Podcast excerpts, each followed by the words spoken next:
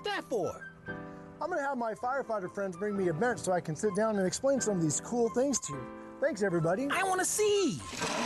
These all look pretty cool. We have nozzles way up here.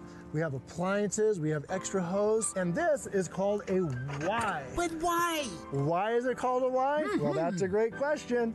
This is a Wyes, because you can see it looks like a Wyes. We use the word Wyes for yellow, but in the fire department, we use a Wyes appliance to take two different hoses from one hose. That way, if we're in a big building, like say a high rise, and we have a large piece of hose connected here, we're able to take two more hoses in different directions to help put a fire out in a floor that's well above the street level. Got it. Fire engines actually carry four firefighters and firefighter paramedics.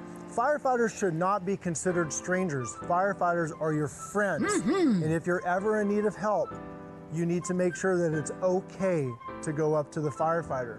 Firefighters utilize many of the tools that we've discussed in a fire engine, such as a fire extinguisher. What's that for?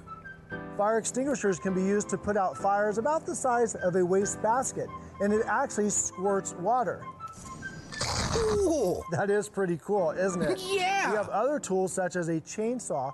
Chainsaws helps us get through some of the many obstacles we encounter while we're trying to put a fire out or save somebody's life. Nice. That is pretty cool.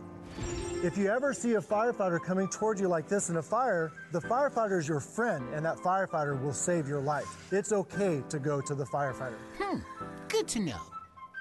On the way to work, or even to school, look around and see something cool overhead, the walls of the